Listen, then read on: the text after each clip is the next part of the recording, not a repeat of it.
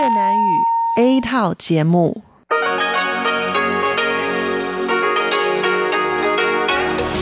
Đây là Đài Phát thanh Quốc tế Đài Loan RTI.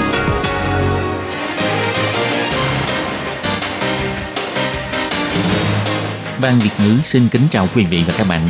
Đây là chương trình Việt ngữ Đài Phát thanh RTI được truyền đi từ Đài Loan.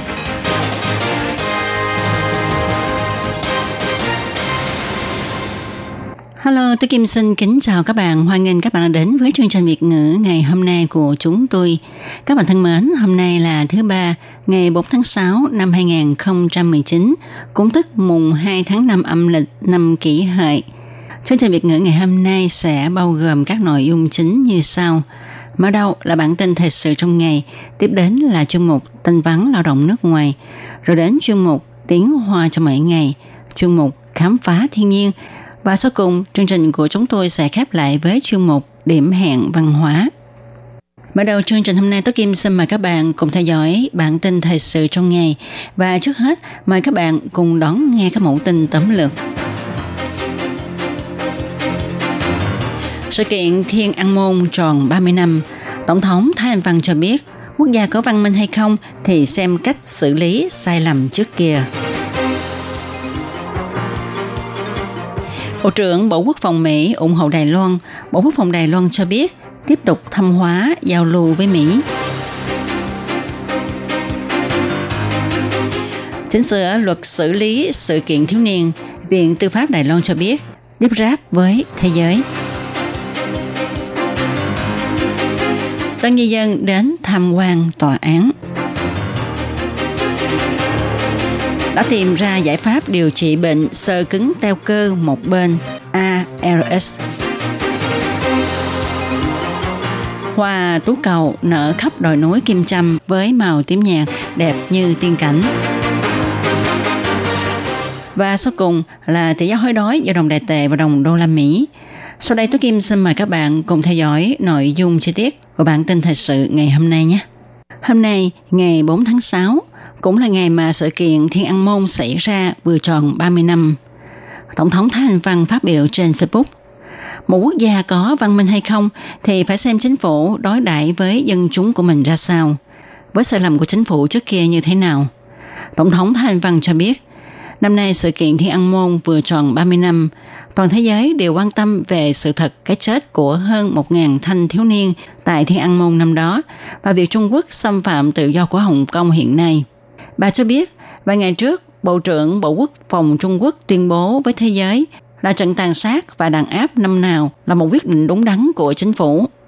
Điều này cho thấy chính phủ Trung Quốc không chỉ không hối cải mà còn tiếp tục che giấu sự thật. Bà tin rằng mọi người trên thế giới đeo đuổi tự do sẽ không đồng ý với hành động này của Trung Quốc. Thủ tướng Tô Trinh Sương thì nói, dân chúng đeo đuổi tự do, dân chủ là chuyện thần tình. Đài Loan cũng trải qua một đảng thống trị, đàn áp – người dân Đài Loan có thể tận hưởng sự tự do dân chủ của ngày hôm nay là điều vô cùng quý báu. Sau cùng, Tổng thống Thái Anh Văn cho biết, nhân ngày kỷ niệm sự kiện Thiên An Môn, bà muốn gửi đến tất cả những người dân Hồng Kông yêu tự do một câu là cố gắng lên. Bà xin hỏi yên tâm là Đài Loan sẽ giữ vững nền dân chủ tự do của mình. Ngày 1 tháng 6, ông Shanahan, quyền Bộ trưởng Bộ Quốc phòng Mỹ, ngoài việc cảnh cáo Trung Quốc đừng uy hiếp chủ quyền của các nước láng giềng ra, nước Mỹ cũng sẽ tiếp tục thi hành nghĩa vụ của luật quan hệ Đài Loan, cung cấp cho Đài Loan vũ khí để phòng vệ. Ngày 4 tháng 6, phát ngôn viên của Bộ Quốc phòng Đài Loan, ông Trần Trung Cát cho biết tại buổi họp báo, tình hữu nghị giữa Đài Loan và Mỹ luôn bền vững.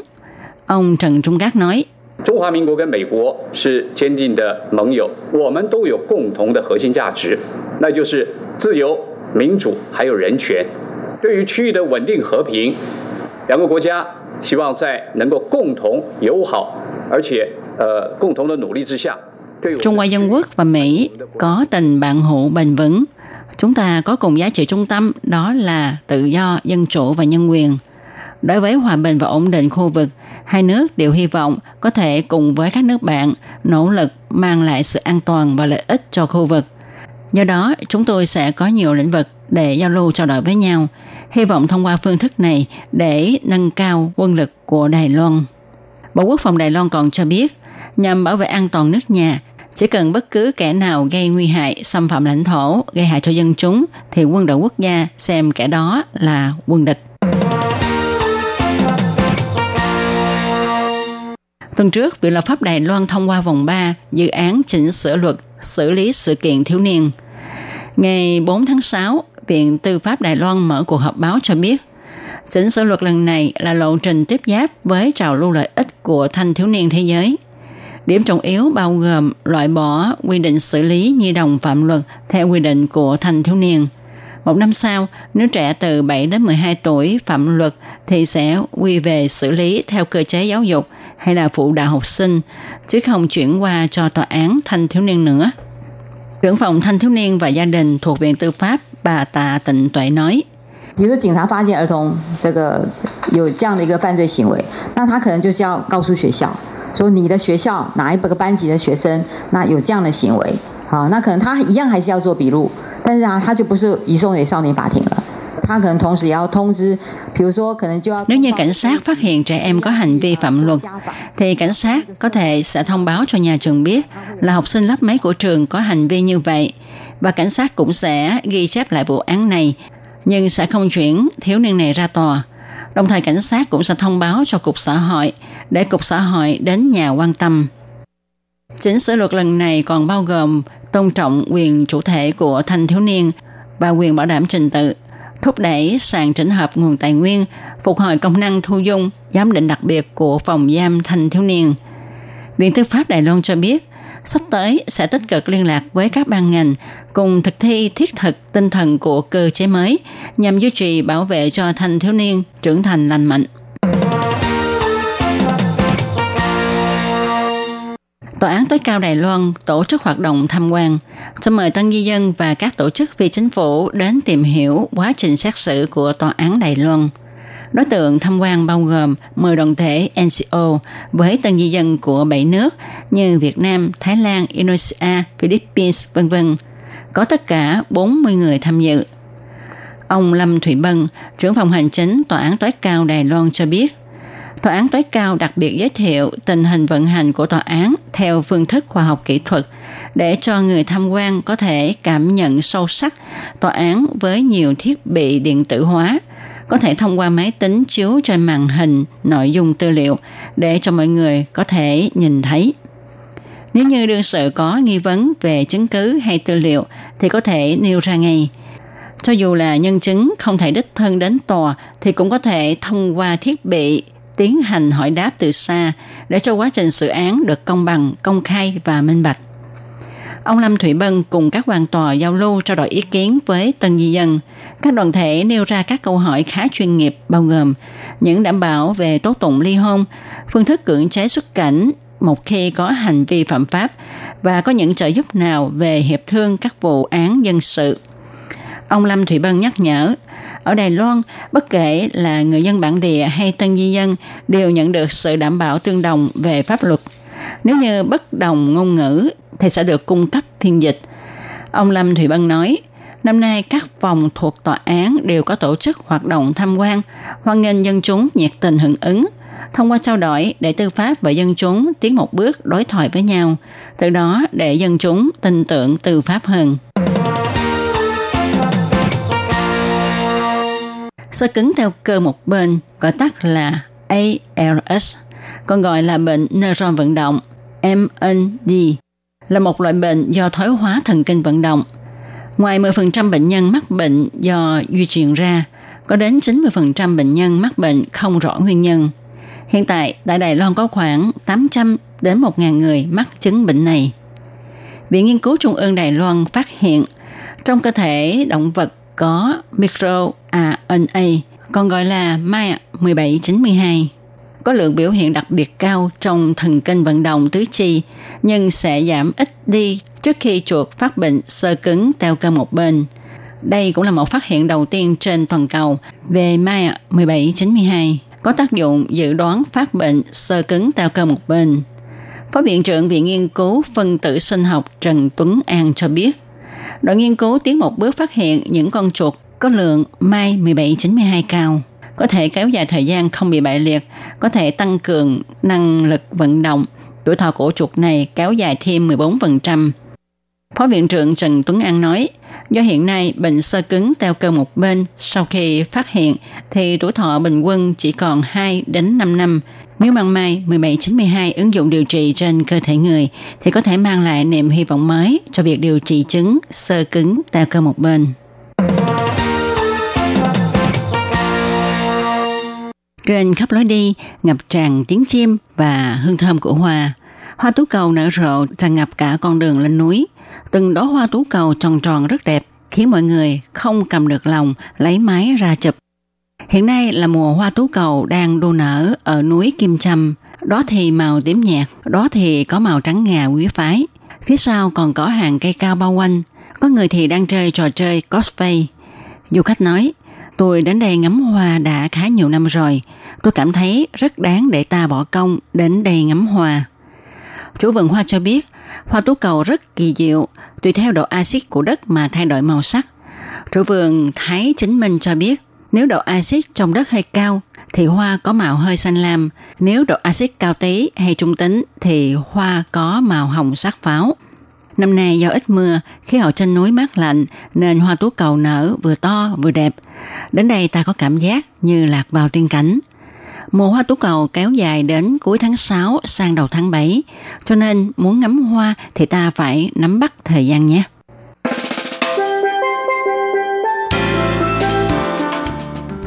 Tỷ giá hối đoái giữa đồng đại tệ và đồng đô la Mỹ của chiều ngày 4 tháng 6 và sáng ngày 5 tháng 6 vẫn là 31,490 đại tệ đổi 1 đô la Mỹ.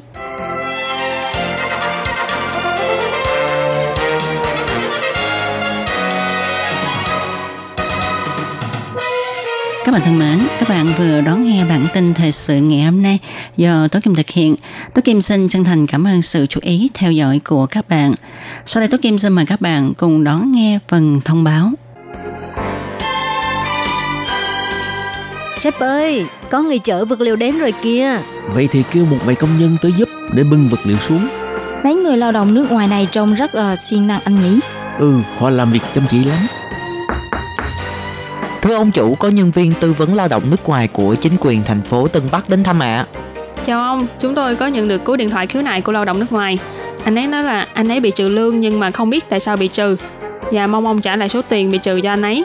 Tiền lương chúng tôi trả đầy đủ hết mà. Với lại chúng tôi cũng có ghi rất là rõ ràng. Làm sao lại có chuyện trừ tiền anh ấy được chứ? À, tôi nhớ ra rồi. Đó là tiền thuế thu nhập đó.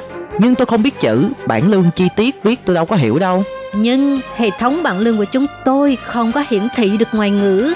Chị có thể dùng bản đối chiếu song ngữ để phát cho lao động nước ngoài xem và để cho lao động nước ngoài hiểu được tại sao là bị trừ tiền và họ bị trừ ở những mục nào. Theo quy định thì chủ lao động phải trả toàn bộ tiền lương cho lao động nước ngoài. Ngoài có thể khấu trừ phí bảo hiểm lao động, bảo hiểm y tế, rồi thuế thu nhập và phí ăn ở, thì các loại chi phí khác đều không được trực tiếp trừ trong tiền lương của người lao động nước ngoài. Và ngoài ra còn phải cung cấp một cái bản chi tiết tiền lương bằng tiếng mẹ đẻ của người lao động để cho người lao động người ta có thể hiểu rõ được những cái nội dung trên đó. Cô hãy đi giải quyết vấn đề này nhanh lên. Đừng vì ham chút lợi nhỏ mà mất việc lớn, lại còn bị phạt tiền nữa. Vâng, tôi đi xử lý việc này ngay lập tức ạ. À. Lương phải được thanh toán đầy đủ, bản lương chi tiết phải dùng song ngữ, như vậy người lao động nước ngoài mới yên tâm làm việc được.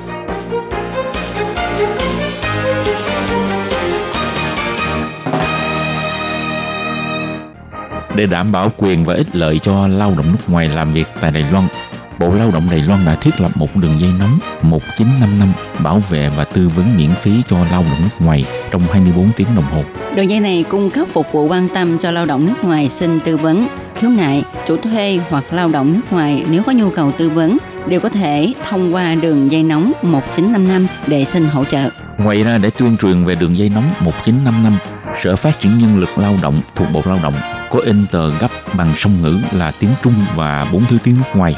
Thì bốn thứ tiếng đó bao gồm tiếng Trung và tiếng Anh, tiếng Trung và tiếng Indonesia, tiếng Trung và tiếng Thái, tiếng Trung và tiếng Việt Nam.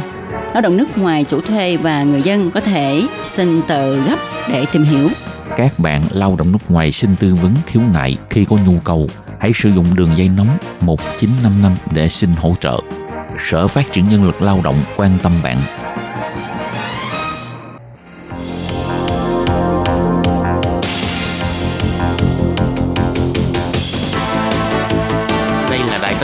Tế Đài Loan LTI, truyền thanh từ Đài Loan, Trung Hoa Dân Quốc. Mời các bạn theo dõi mục tin vắn lao động ngoài.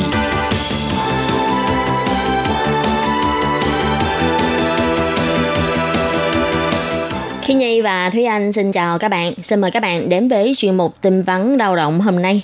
Thúy Anh xin kính chào quý vị và các bạn. Trong chuyên mục tin vắn lao động của tuần này, Thúy Anh và Khiết Nhi sẽ gửi đến cho các bạn hai thông tin. Thông tin thứ nhất, đó là từ tháng 7, Trung tâm tuyển dụng trực tiếp bắt đầu hỗ trợ cho các lao động di trú kết thúc hợp đồng sớm đổi chủ.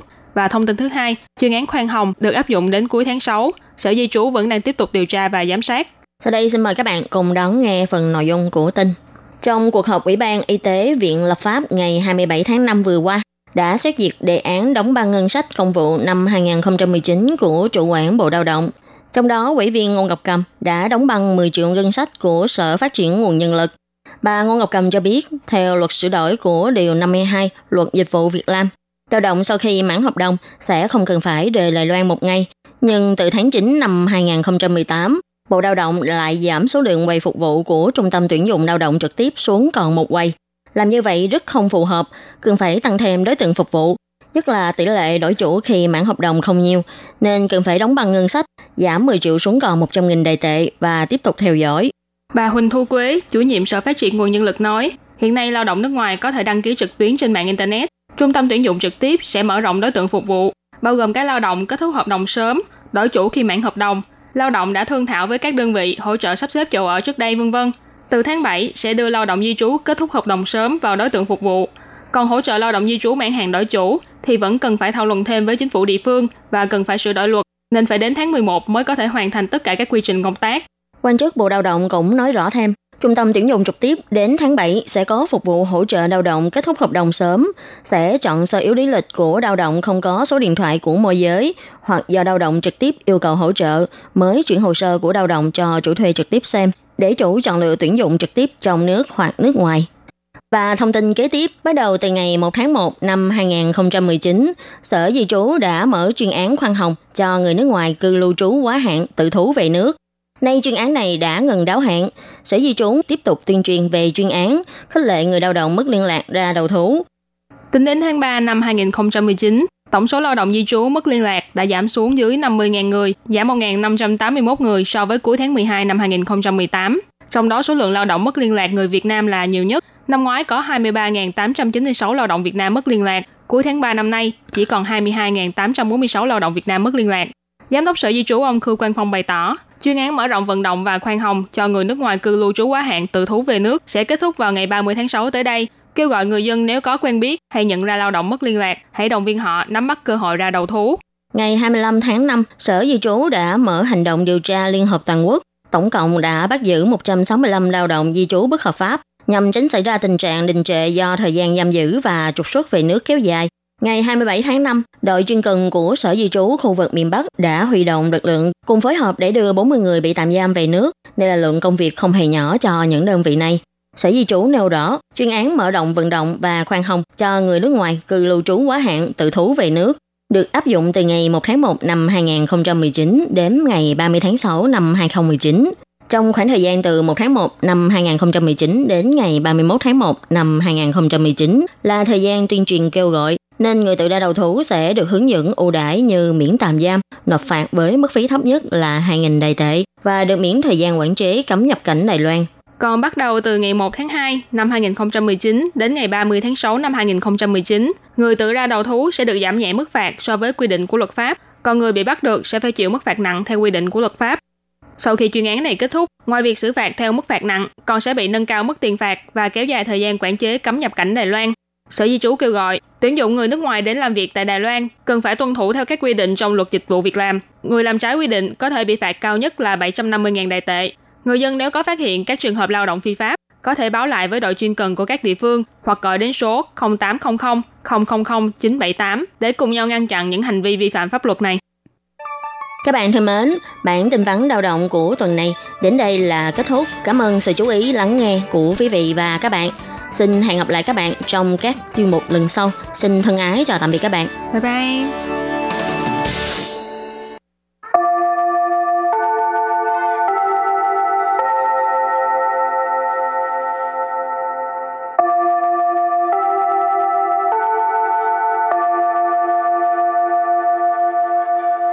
Xin mời quý vị và các bạn đến với chuyên mục Tiếng Hoa cho mỗi ngày do Lệ Phương và Thúy Anh cùng thực hiện.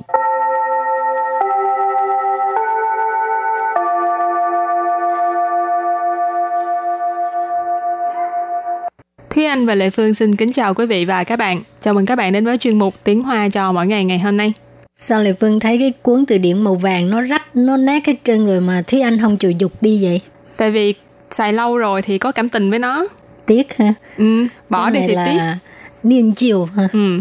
Vậy là ở nhà Thúy Anh có nhiều đồ cũ mà không có xài nhưng mà không chịu dục lắm đúng không? Ừ Bởi vậy ờ, nhiều người tưởng đâu là rác nhưng mà thực ra toàn là đồ cũ nhưng mà không có nỡ bỏ. Có tình cảm với đó hết trơn rồi ha. Ừ.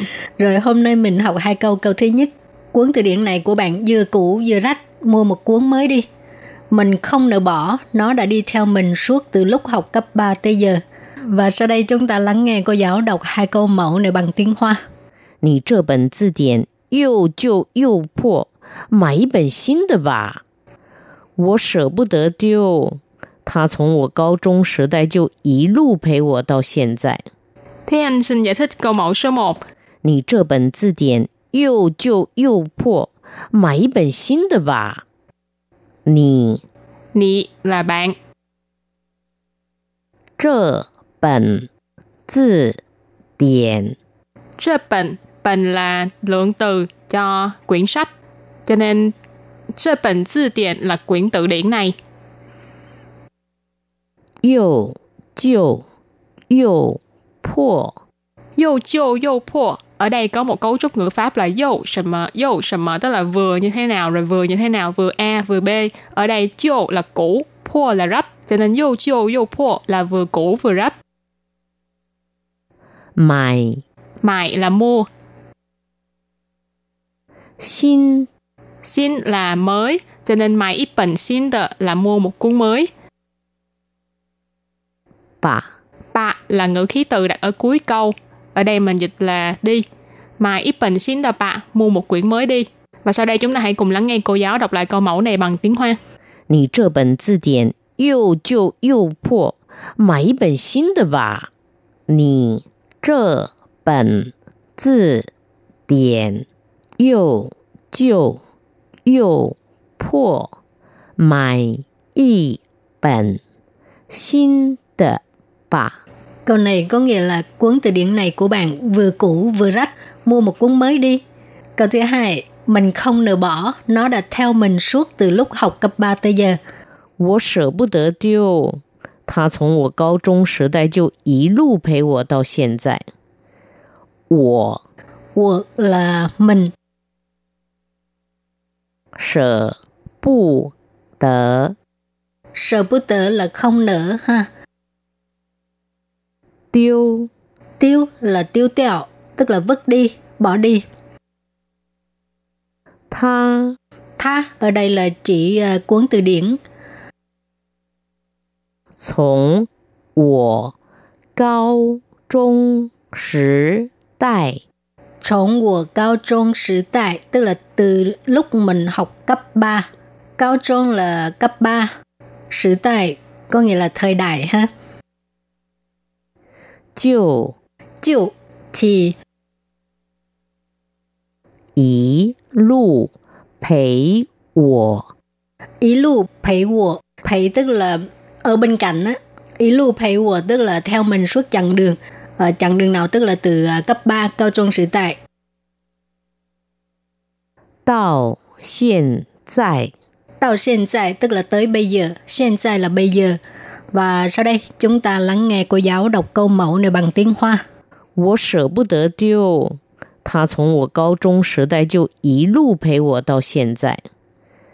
我舍不得丢，他从 我高中时代就 一路陪我到现在。 Câu vừa rồi là mình không nỡ bỏ, nó đã theo mình suốt từ lúc học cấp 3 đến giờ. Và sau đây chúng ta hãy cùng đến với phần từ vựng mở rộng.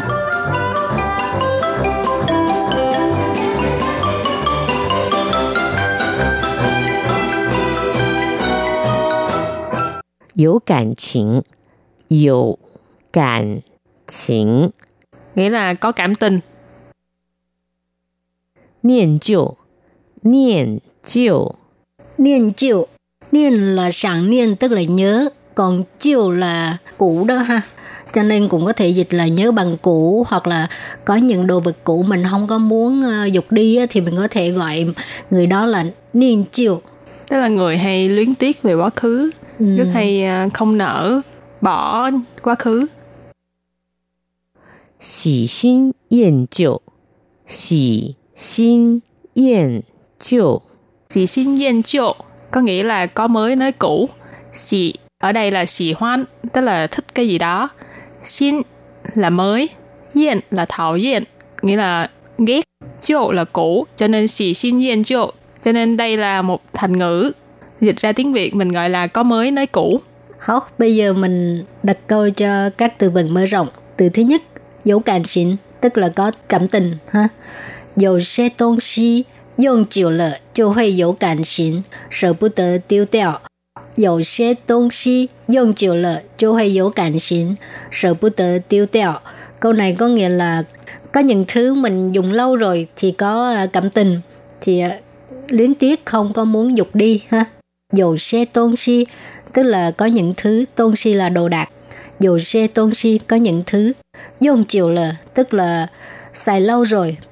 Dùng là sử dụng, xài. Chiều tức là lâu. Chu huy dấu cảm xín tức là sẽ có cảm tình. Sợ bú tờ tức là nuối tiếc, không nỡ. Tiêu teo hồi nãy mình có học qua ha. Có nghĩa là dục đi, vứt đi. Và sau đây đặt câu với từ thứ hai là niên chiều. 他是个非常念旧的人，经常返乡探访老友。他是个非常念旧的人，经常返乡探访老友。Câu này có nghĩa là cô ấy là một người rất thương nhớ về bạn bè cũ, cho nên thường xuyên về quê để thăm bạn cũ. Tha ở đây mình dịch là cô ấy. Cơ ở đây mình làm lượng từ cho từ rỉnh là một người. Phây chẳng là phó từ chỉ mức độ, nghĩa là rất. Niên chiêu là luyến tiếc, nhớ nhung hoài niệm. Ở đây là luyến tiếc nhớ về những người bạn cũ. Chinh chẳng là thường xuyên, phản xăng là về quê, thành phẳng là thăm hỏi. Lão dụ, ở đây lão không có nghĩa là già nha các bạn. Lão ở đây có nghĩa là cũ, xưa, cho nên lão dụ là những người bạn cũ, những người bạn lâu năm. Rồi, đặt câu cho từ cuối cùng. Xì xin yên chiều, câu mới nới cũ ha. 大家都说他是个喜新厌旧的人，你还是早点离开他吧。大家都说他是个喜新厌旧的人，你还是早点离开他吧。Câu này có nghĩa là à, mọi người đều nói anh ta là một người có mới nới cũ, bạn nên sớm rời khỏi anh ta đi. Ta cha là tất cả mọi người, Tâu xua là điều nói ha. Tha sư cờ sĩ sinh nghiên chiều tờ rần, có nghĩa là anh ta là một người có mới nơi cũ, sĩ sinh nghiên chiều có mới nơi cũ. Nì hãy sư giáo tiền lý khai tha bạ. Giáo tiền tức là sớm, lý khai là rời khỏi, lý khai tha tức là rời khỏi anh ta. Bà, cái này là ngữ khi từ đặt cuối câu. Và sau đây chúng ta hãy cùng ôn tập lại hai câu mẫu của ngày hôm nay. Mời cô giáo đọc hai câu mẫu bằng tiếng Hoa.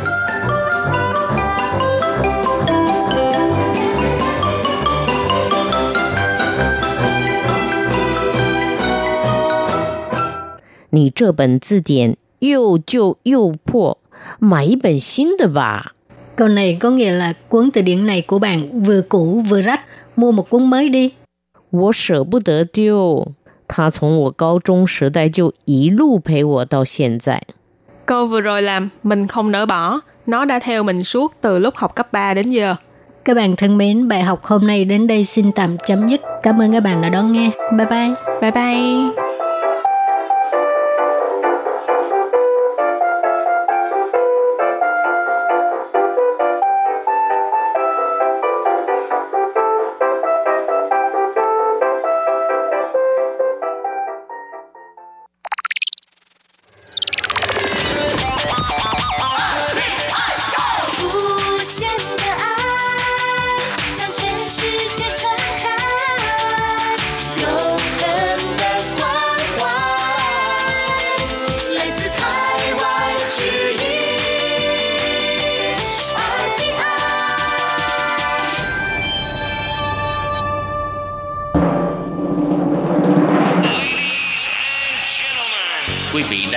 Chương trình Việt ngữ Đài RTI truyền thanh từ Đài Loan.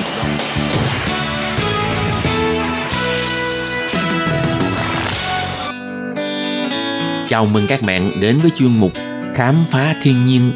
Chương trình này sẽ dẫn các bạn tìm về với thiên nhiên, thực hiện chuyến ngao du sơn thủy, hoạt động dã ngoại, vui chơi ngoài trời –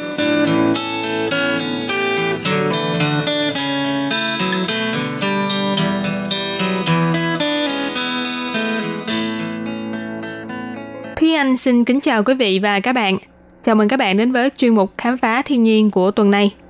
Trong chuyên mục hôm nay, chúng ta hãy cùng nhau đến với khu vực Bắc Trung Bộ của Đài Loan và cùng khám phá xã Nam Trang, huyện Miêu Lực, một trong những địa điểm du lịch trọng điểm của Đài Loan. Nào, chúng ta cùng xuất phát nhé!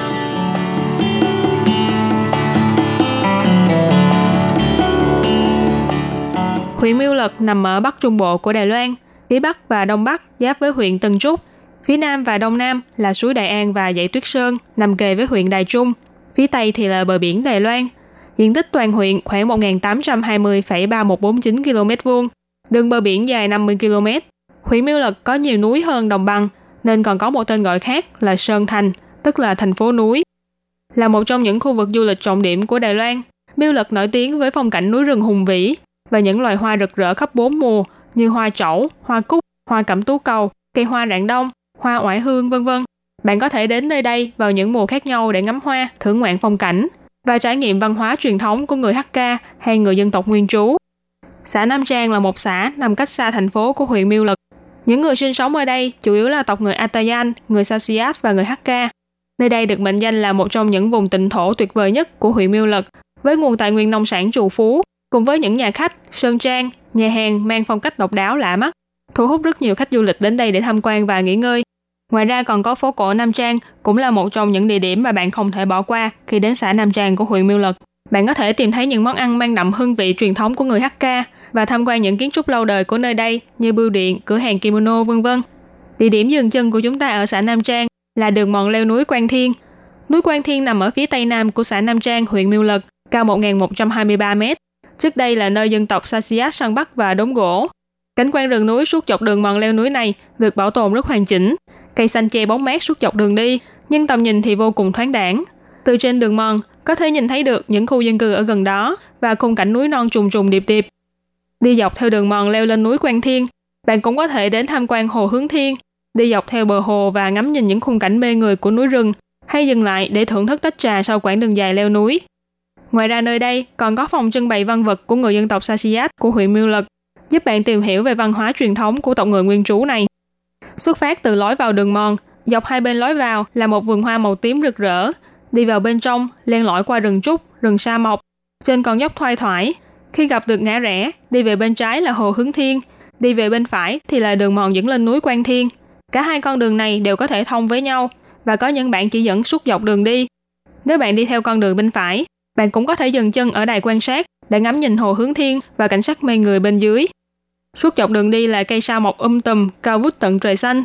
Dưới ánh nắng len lỏi qua tán lá, bạn có thể vừa đi vừa ngắm cây cỏ, rồi dừng chân ở đài quan sát để tạm nghỉ ngơi, rồi mới tiếp tục trên con đường bậc thang tự nhiên để leo lên đỉnh núi.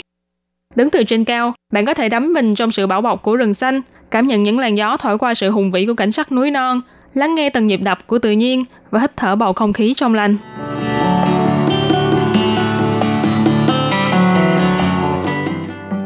Địa điểm kế tiếp trong hành trình khám phá của chúng ta đó là Hồ Hướng Thiên. Hồ Hướng Thiên nằm ở thôn Đông Hà, xã Nam Trang, huyện Miêu Lực. Hiện tại là nơi sinh sống của hơn 200 người, là bộ lạc lớn nhất của người dân tộc Sasiap. Tương truyền rằng hơn 100 năm trước, nơi đây là một hồ nước. Người xưa thấy mặt hồ như đang ngắm nhìn về bầu trời, nên đặt tên là Hồ Hướng Thiên. Sau này nhánh của sông Đại Đông bắt đầu bào mòn phần bờ hồ của Hồ Hướng Thiên, nên khiến cho nước hồ tràn ra, chỉ để lại một bồn địa giữa núi với đất đáy hồ phì nhiêu. Những người dân tộc nguyên trú đến đây sinh sống và đã biến nơi đây thành đất canh tác. Hồ Hướng Thiên nằm ở độ cao 738 m so với mặt nước biển. Bên cạnh là núi Quan Thiên và Lộc Trường. Phía tây nam thì tiếp giáp với thôn Bồng Lai. Hồ Hướng Thiên nằm ở phía tây của núi Quan Thiên. Trong bồn địa là ruộng bậc thang trải dài, xung quanh là rừng cây sa mộc và rừng trúc xanh ngát. Do địa thế tương đối cao, nên khi mùa xuân và mùa đông đến thì thường xuyên có mây mù và sương che khuất, khung cảnh thoát ẩn thoát hiện, mờ ảo như tiên cảnh.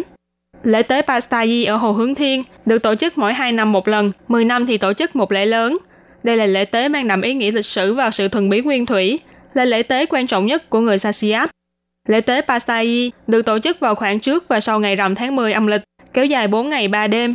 Người dân tộc Sasiat nơi đây hy vọng người dân có thể lên núi tham quan với lòng thành khẩn và tôn trọng văn hóa của người dân tộc nguyên trú, cùng chung tay bảo tồn văn hóa lâu đời trong lễ tế Pastayi của người Sasiat. Nguồn gốc của lễ tế Pastai nói rằng, ngày xưa, những người lùn da đen cao chưa đến 1 mét, có kỹ năng đặc biệt. Họ đã dạy cho người Sasiat cách để trồng trọt và tế thân, giúp cho người dân tộc Sasiat có thể ổn định cuộc sống. Cho nên mỗi năm khi thu hoạch vụ mùa, người Sasiat sẽ mời người lùn da đen đến bộ lạc để cùng vui chơi, ăn mừng bội thu.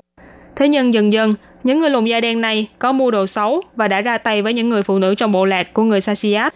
Trong một lần tổ chức lễ tế mừng bội thu, người Sasiat đã sắp đặt cạm bẫy để giết người lùn da đen. Từ đó về sau, mùa màng của họ không còn bội thu nữa. Nên để an ủi cho linh hồn của người lùn da đen, người Sasiat đã tổ chức lễ tế Pastayi vào trung tuần tháng 10 âm lịch của mỗi năm.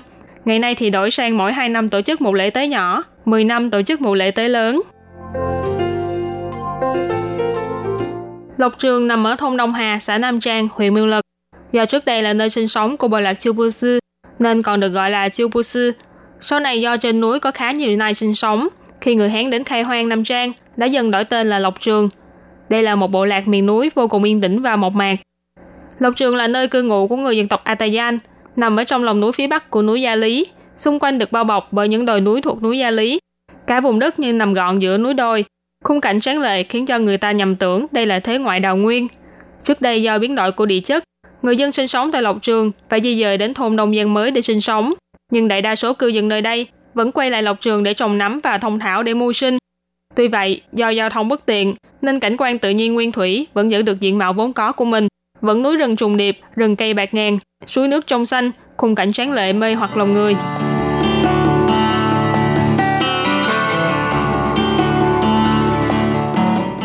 Địa điểm kế tiếp trên hành trình của chúng ta là suối Bồng Lai. Suối Bồng Lai nằm ở phía tây nam bộ của xã Nam Trang, huyện Miêu Lực, là thượng nguồn của suối Trung Cảng. Do nơi đây nằm giữa núi rừng hoang sơ, nên hai bên bờ suối dốc cao và gồ ghề.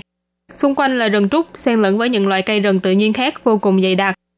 Khi bạn đứng giữa núi rừng, nhưng có thể nghe thấy rừng đang trò chuyện với gió núi, hay như nghe thấy tiếng ngân nghe hát vang của nước suối và đàn cá.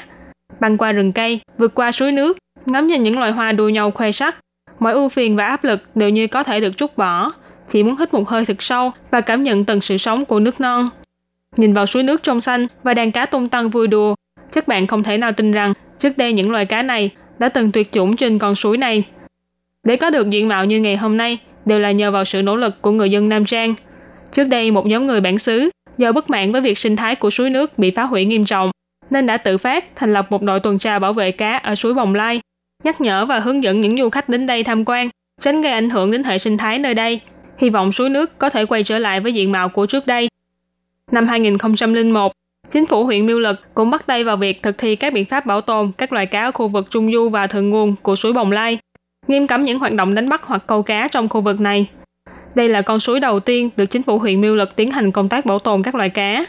Dưới sự nỗ lực của người dân, thôn Bồng Lai đã thành công trong công cuộc bảo tồn các loài cá, năm 2002 còn nhận được bằng khen của Bộ Nội chính cho thành quả tuyệt vời này.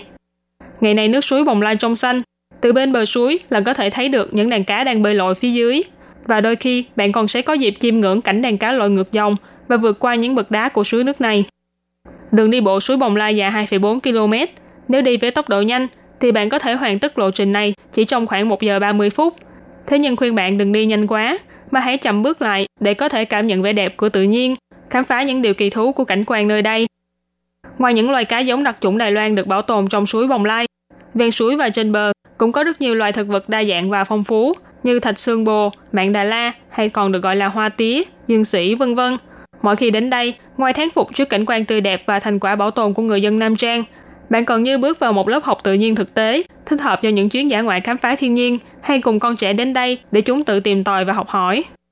Ở thượng nguồn của suối Bồng Lai có cảnh quan tự nhiên phong phú, xung quanh được bao bọc bởi núi rừng và suối nước, không khí trong lành, là một nơi có thể khiến cho người ta cảm thấy thoải mái và quên đi những ưu tư.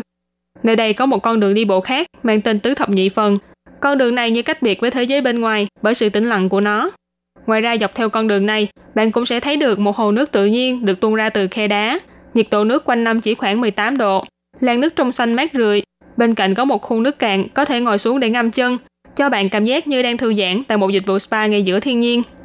Đoạn đầu của đường đi bộ này là một cầu gỗ xuyên qua rừng cây, đoạn sau là đường được trải bằng đá tảng, khi đi khá là nhẹ nhàng. Mùa hè do có bóng cây che mát nên không sợ oi bức do trời nắng. Còn mùa đông thì là mùa hoa ngải tiên nở rộ. Hương thơm của hoa cỏ hòa quyện với tiết trời se lạnh của núi rừng, khung cảnh thơ mộng và đầy thi vị.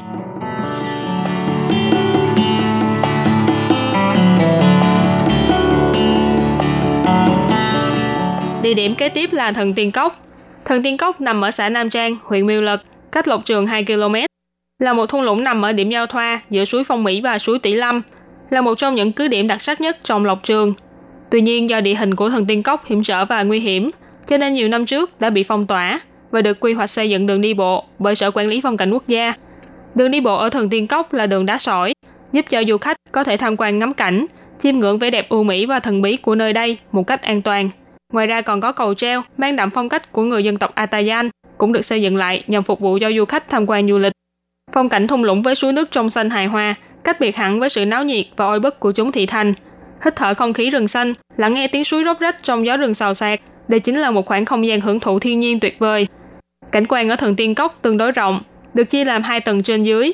Phần đá lòng sông ở tầng trên không dài, nước suối chảy xiết đã tạo ra những đường rãnh sâu độc đáo và lạ mắt. Tầng trên và tầng dưới cách nhau 30 mét, được tạo nên bởi 6 hay 7 tầng đá chồng lên nhau. Nước tuôn từ trên xuống, tạo thành thác nước chảy theo nhiều ngã.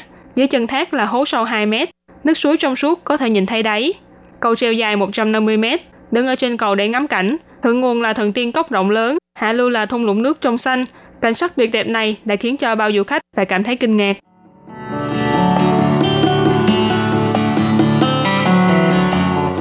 Địa điểm cuối cùng trong hành trình hôm nay của chúng ta đó là đường mòn núi Sư Đầu. Núi Sư Đầu nằm ở điểm tiếp giáp giữa xã Nam tràng của huyện Miêu Lực với xã Nga Mi của huyện Tân Trúc. Đây là địa điểm hành hương nổi tiếng của Đài Loan. Trong núi có 11 ngôi chùa, đa số đều được xây dựng từ vào hang núi đá tự nhiên. Núi Sư Đầu là một trong 12 thắng cảnh nổi tiếng của Đài Loan. Phía nam là những vách núi đá dựng đứng, phía bắc thì là những núi đá nhấp nhô, trông giống như con sư tử, thế nên mới được đặt tên là núi Sư Đầu. Núi Sư Đầu cao 496 m so với mực nước biển. Trên đỉnh núi thường xuyên xuất hiện sương và mây mù, trải dài suốt các triền núi, trông như một con rồng ngự trên non cao. Rừng trúc đang xen, xum xuê lập bóng mát cho những con đường đá len lỏi qua rừng cây trên mặt đất. Dù là mùa hè nhưng vẫn mát rượi. Đỉnh núi là vách đá dựng đứng, cao đến hơn chục mét. Đường đi bộ của núi Sư Đầu có một đình nghỉ chân tên là Vọng Nguyệt Đình. Đây là cột mốc phân chia ranh giới giữa hai huyện Tân Trúc và Miêu Lực.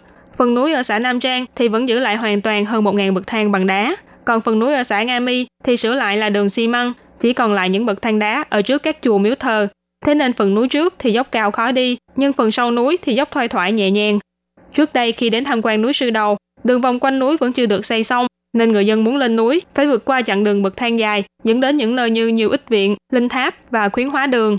Suốt mấy mươi năm trở lại đây, đoạn đường leo núi này vẫn luôn là địa điểm nóng đối với những người thích đi khám phá thiên nhiên hay yêu thích vận động. Nếu đi với tốc độ bình thường thì khoảng 20 phút là có thể đến được khuyến hóa đường. Ngày nay, đa số du khách chọn đậu xe ở bãi đậu xe dưới khuyến hóa đường trước, rồi mới bắt đầu đi bộ lên khuyến hóa đường. Nếu rẽ trái ở đạo Đức Môn thì còn có thể đến được xá lợi động và khai thiện tự. Mỗi đoạn cứ hồi như vậy đều chỉ mất khoảng 10 phút. Đến vọng Nguyệt Đình thì bắt đầu là một con dốc đi xuống. Khoảng cách từ vọng Nguyệt Đình đến cổng vào sư vĩ dài 3 km. Cả đoạn đường này đều là đường xi măng. Dọc đường đi có các miếu tự như Sư Nham Động, Hải Hội Am, Linh Hà Động, Kim Cang Tự, Vạn Phật Am và cuối cùng khi đã đi qua cổng sư vĩ sẽ đến được Phạn Âm Tự, tức là Thủy Liên Động. Trong đó Nguyên Quang Tự đã có 107 năm tuổi, là Phật tử lâu đời nhất trong khu vực núi Sư Đầu.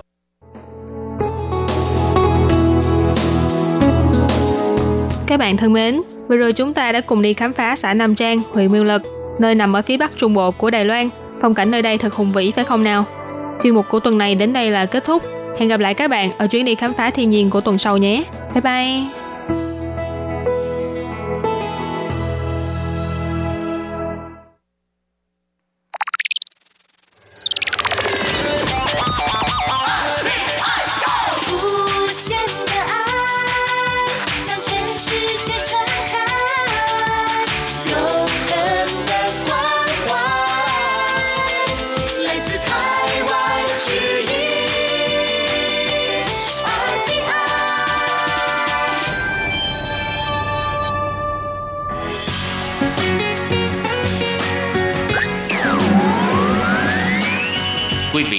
Đang nghe chương trình Việt ngữ Đài RTI truyền thanh từ Đài Loan.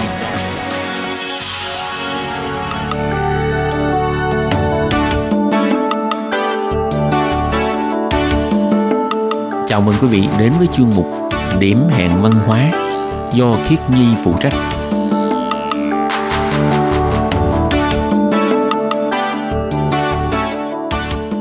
Khi Nhi xin chào các bạn, xin mời các bạn đón nghe điểm hẹn văn hóa của tuần này. Và các bạn có nhớ không, tuần này chúng ta có ngày lễ gì nào? Đó là ngày Tết Đoan Ngọ, ngày mùng 5 tháng 5. Vậy điểm hẹn văn hóa của tuần này, chúng ta hãy cùng đi tìm hiểu một số tập tục và một số câu chuyện liên quan đến Tết Đoan Ngọ ở Đài Loan. Các bạn nhé! Sau đây xin mời các bạn cùng đón nghe điểm hẹn văn hóa của tuần này.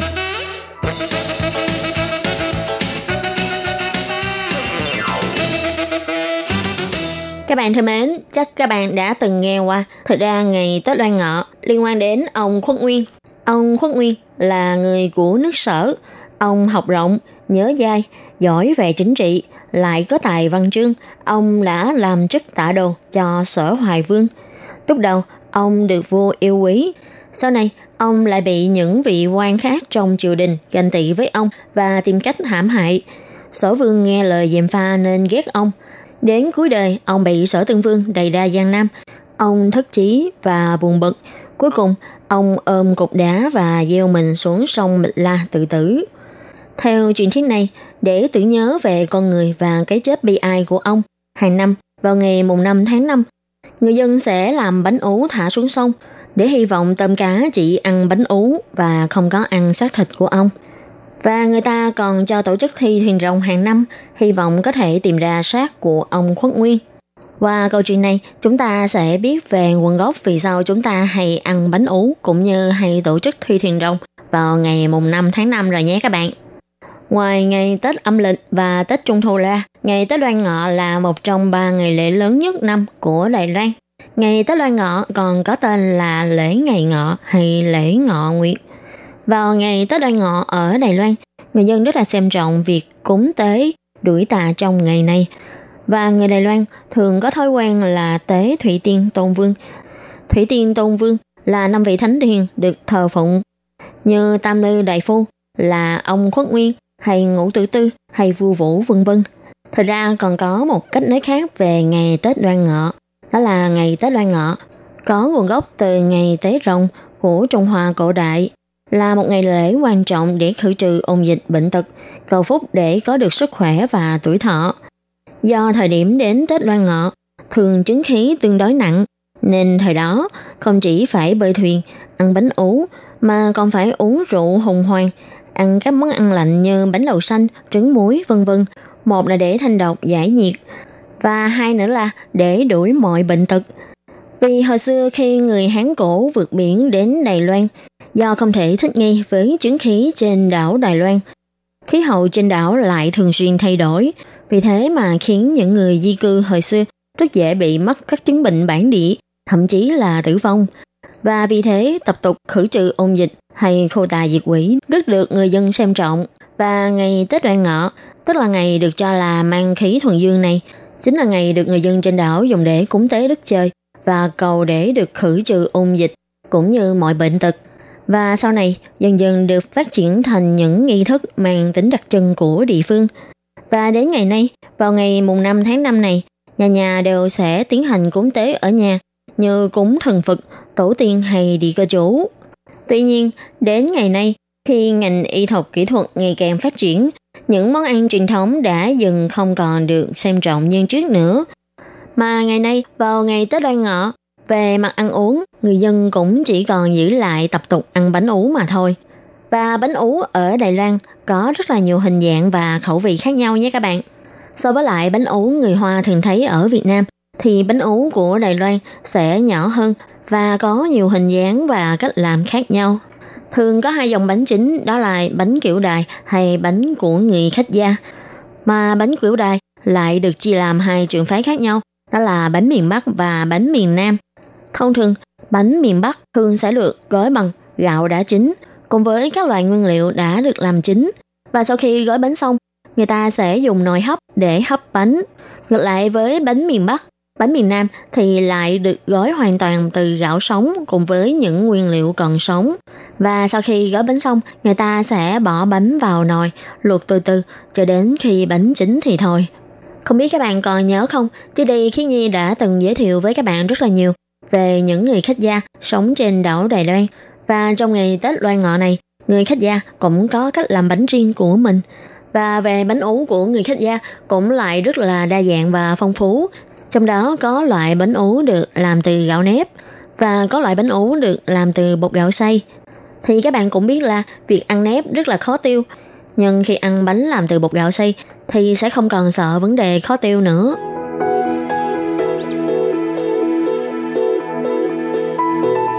Hồi nãy các bạn còn nhớ không? Khi Nhi có giới thiệu là vào ngày Tết Loan Ngọ, người dân Đài Loan có thói quen là thờ thủy tiên, tức là những vị thần nước. Và xét về mặt địa lý, Đài Loan là cô đảo. Người từ nơi khác đến Đài Loan đều chủ yếu phải thông qua đường biển. Và từ trong lịch sử phát triển của Đài Loan, chúng ta cũng có thể nhìn thấy rõ được điều này. Ví dụ như đầu tiên sẽ là sự phồn hoa phát triển của các cảng cửa sông, và sau đó mới dừng phát triển dọc hai bên bờ sông.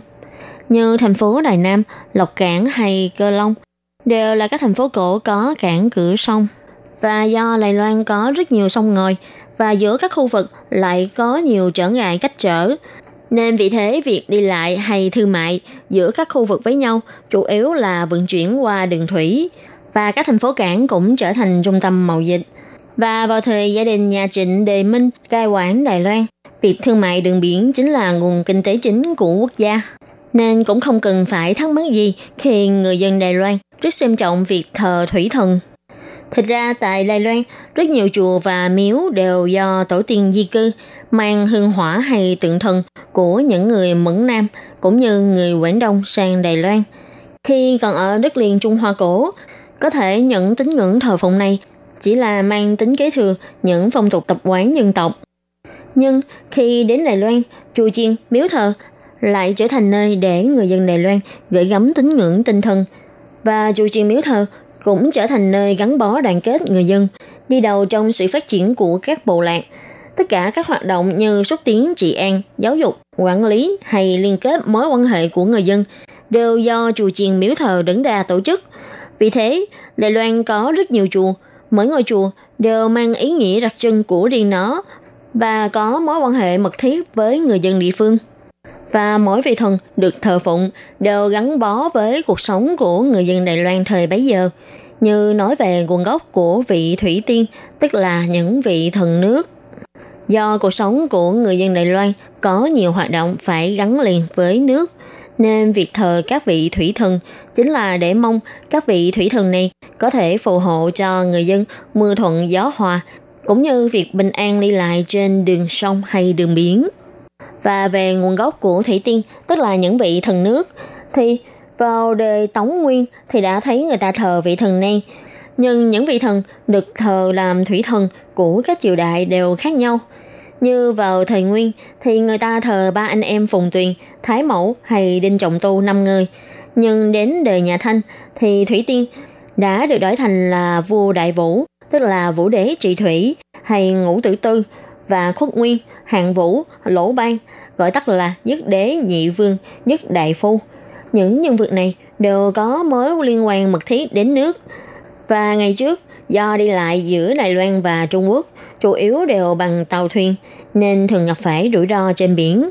Nên tất cả các thủy thủ trên tàu cũng như các lái thương qua đường biển, họ đều thờ phụng thủy tiên và tương truyền rằng khi tàu thuyền gặp nạn, chỉ cần thủy thủ xóa tóc không cột lại và dùng hai tay cầm đũa làm động tác bơi thuyền thì họ sẽ có thể vượt qua kiếp nạn đó. Nên người ta còn gọi thủy tiên là tiên bơi nước. Và tại các cảng khẩu quan trọng như Phủ Thành Đài Loan, Bổn Cảng, Bành Hồ, vân vân đều có miếu thủy tiên. Những người sống dựa vào biển, làm ăn buôn bán giữa khu Mẫn Nam và Đài Loan thì lại càng tín ngưỡng thủy tiên hơn. Và vào ngày Tết Đoan Ngọ, dân gian sẽ có một tập tục, đó là đi đến bên sông, tế sông một cách long trọng và nghi thức này chủ yếu là để tế những vong hồn bị chết đuối. Đồng thời cũng sẽ cầu phúc cho nguồn nước dồi dào và dòng chảy của sông ổn định.